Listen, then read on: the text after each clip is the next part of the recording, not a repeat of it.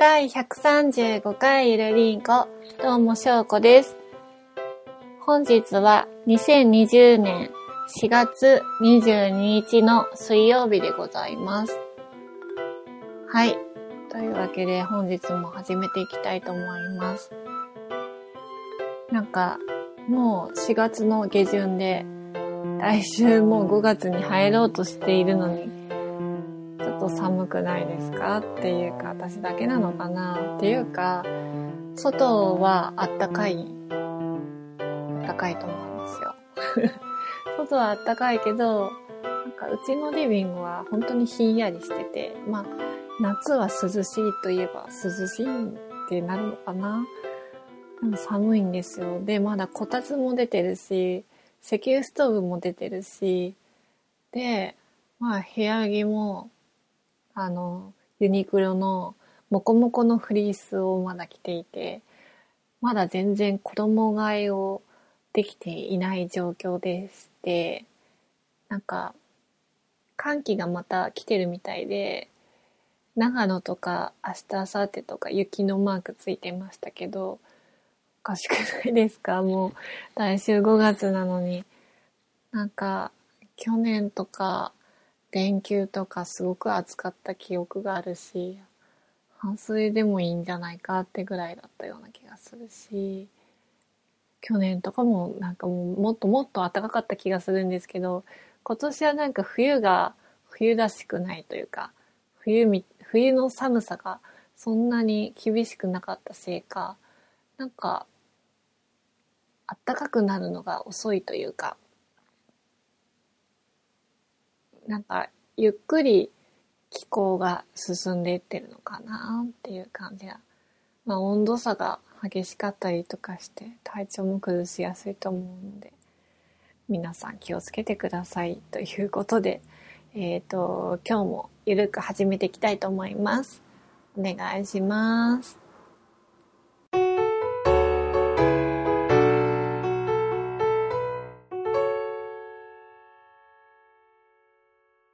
はい、メインです。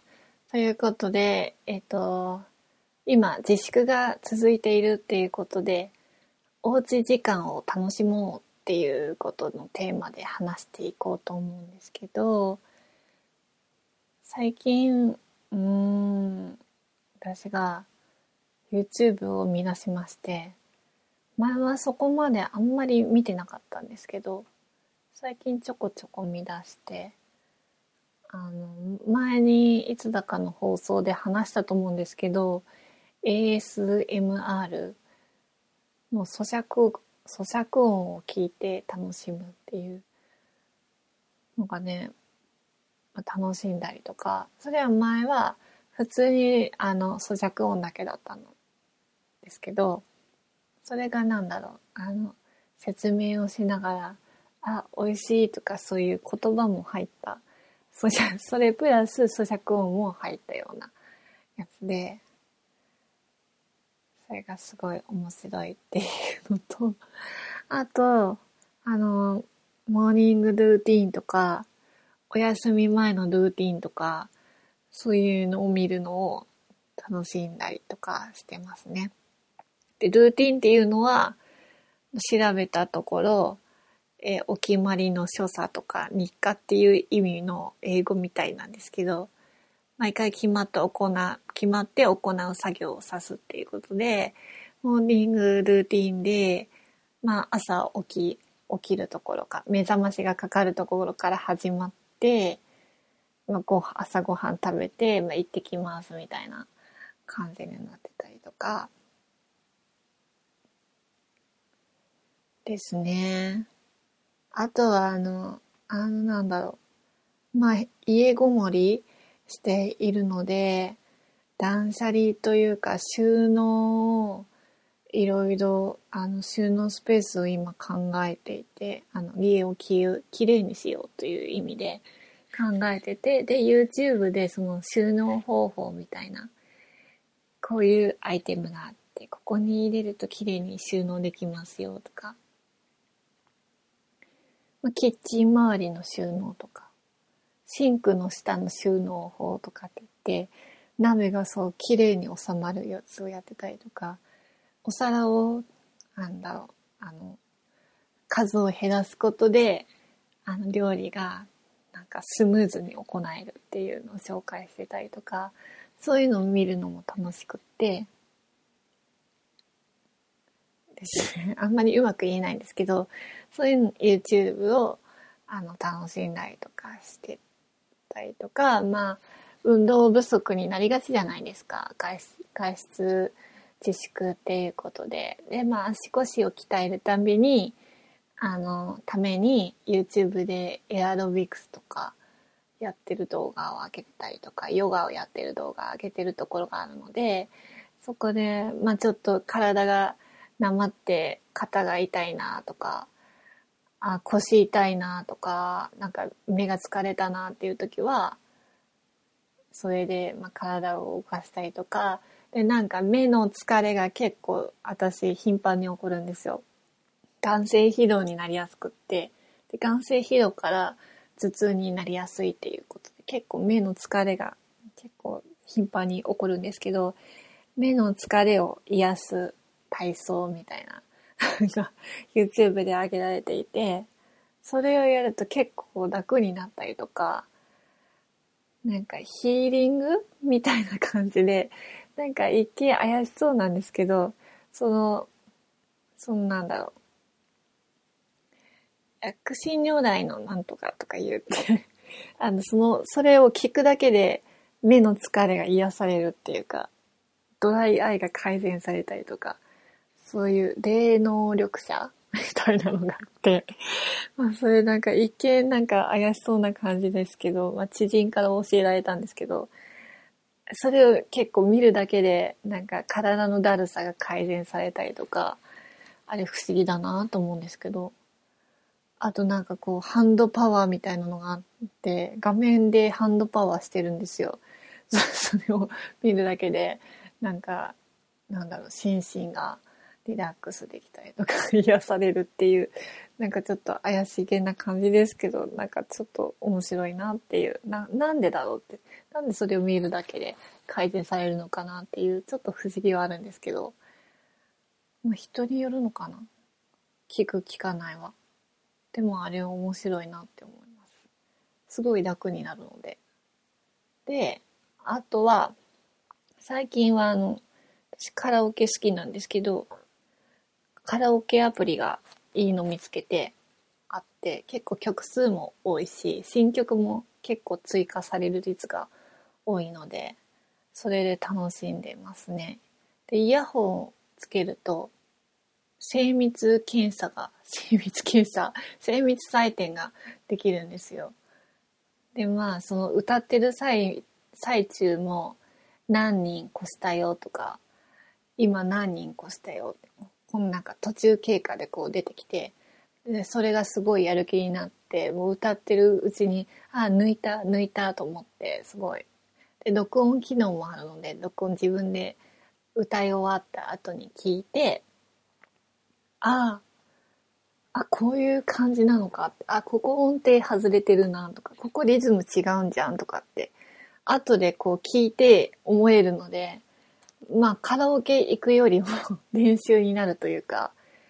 自分で客観視できるので、こういう歌い癖があるのかとか、ここちょっと普通ない本人が歌ってるのとちょっとリズムが違うなとか思えるので、それでまあ修正、その次にまたさらに点数上げられたりとかできるし、まあその順位も出るので、そのやる気につながると、モチベーション上がるというか、すごいなんか、ストレス発散にすごくいいアプリだなと思って、今カラオケ行くのも結構怖いじゃないですか。それになんか多分首都圏の方ではカラオケも休業の店舗が多いと思うんですよね、多分。ちょっとまだそこは調べてないし、確実な情報じゃないのでわかんないんですけど、でもなんかやっぱ家でそういういろいろ楽しめるコンテンツがいっぱいあるし、まあ、動画配信もまあいろいろあるじゃないですか。 YouTube 以外にもパラビとか Hulu とか Amazon プライムとか Netflix とかいろいろあるので、なんか家の中でも結構楽しめるなっていうのと、まあ本もなんだろう、溜まってる本とかもちょこっとずつ読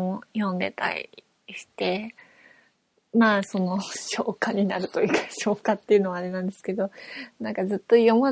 なきゃって思って、読みたいなと思って買った本がずっと本棚に眠ってたので、それをちょっとこう読むことができて、なんかすごいいいなって、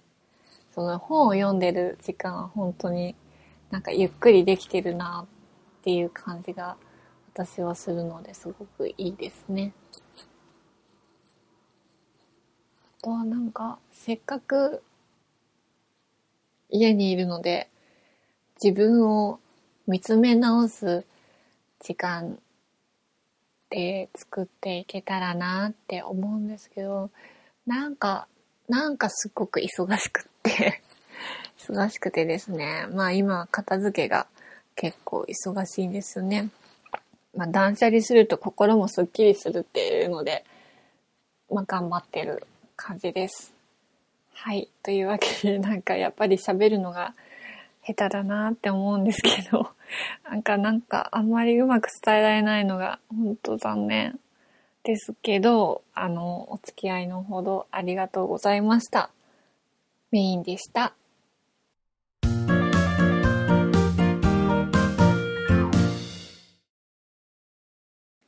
これ食べたら美味しかったよのコーナー、略してこれ食べですということで、久しぶりにこのコーナーを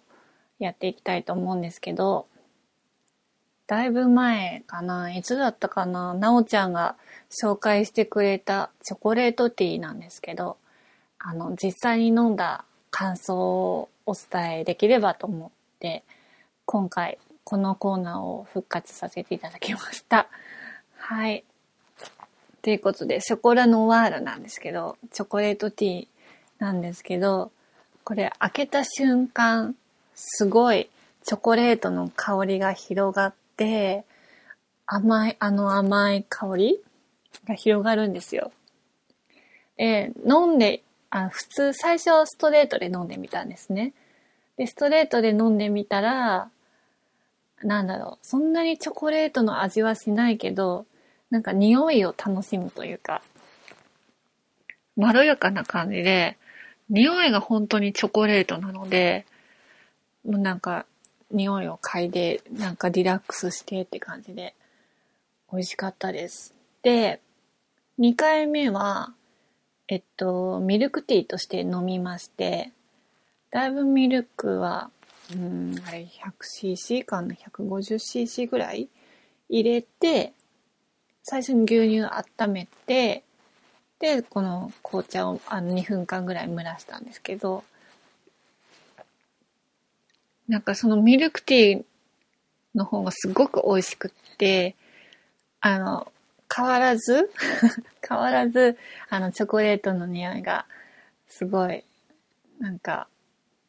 甘い匂いがすごいリラックスできてよかったし、そのミルクティーにすることでなんかココアっぽい感じがして、ココアだなって、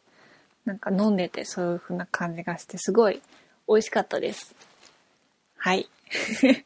なんか食レポがうまく伝わってないような気がするんですけど、とりあえず美味しかったということをお伝えできればと思います。はい。というわけでありがとうございました。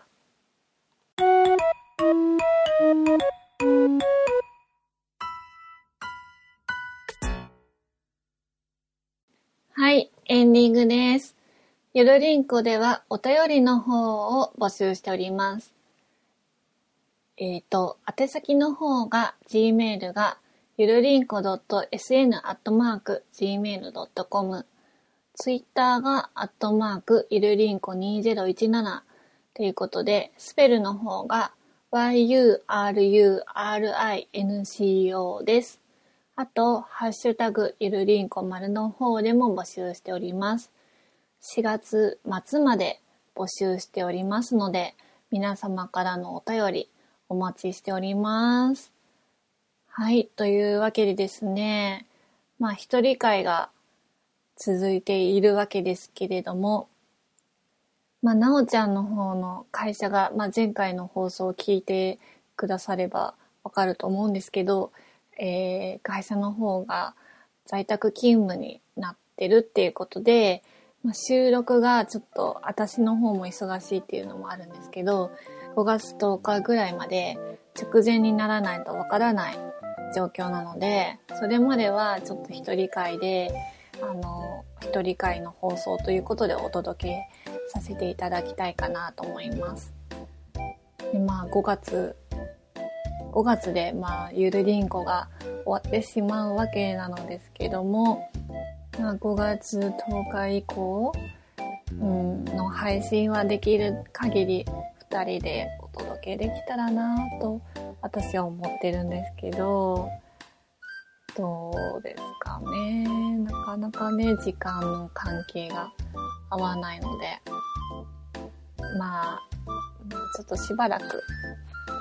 は一人会ということでお届けしていきたいと思います。多分私の一人会はグダグダだし、うまく伝えづらい伝わらない放送になってるような気がしてるんですけど、温かく、最後までね見守っていただけたらと思います。はい。というわけで、今日もゆるく終わっていきたいと思います。お相手はしょうこでした。次回はなおちゃんです。バイバーイ。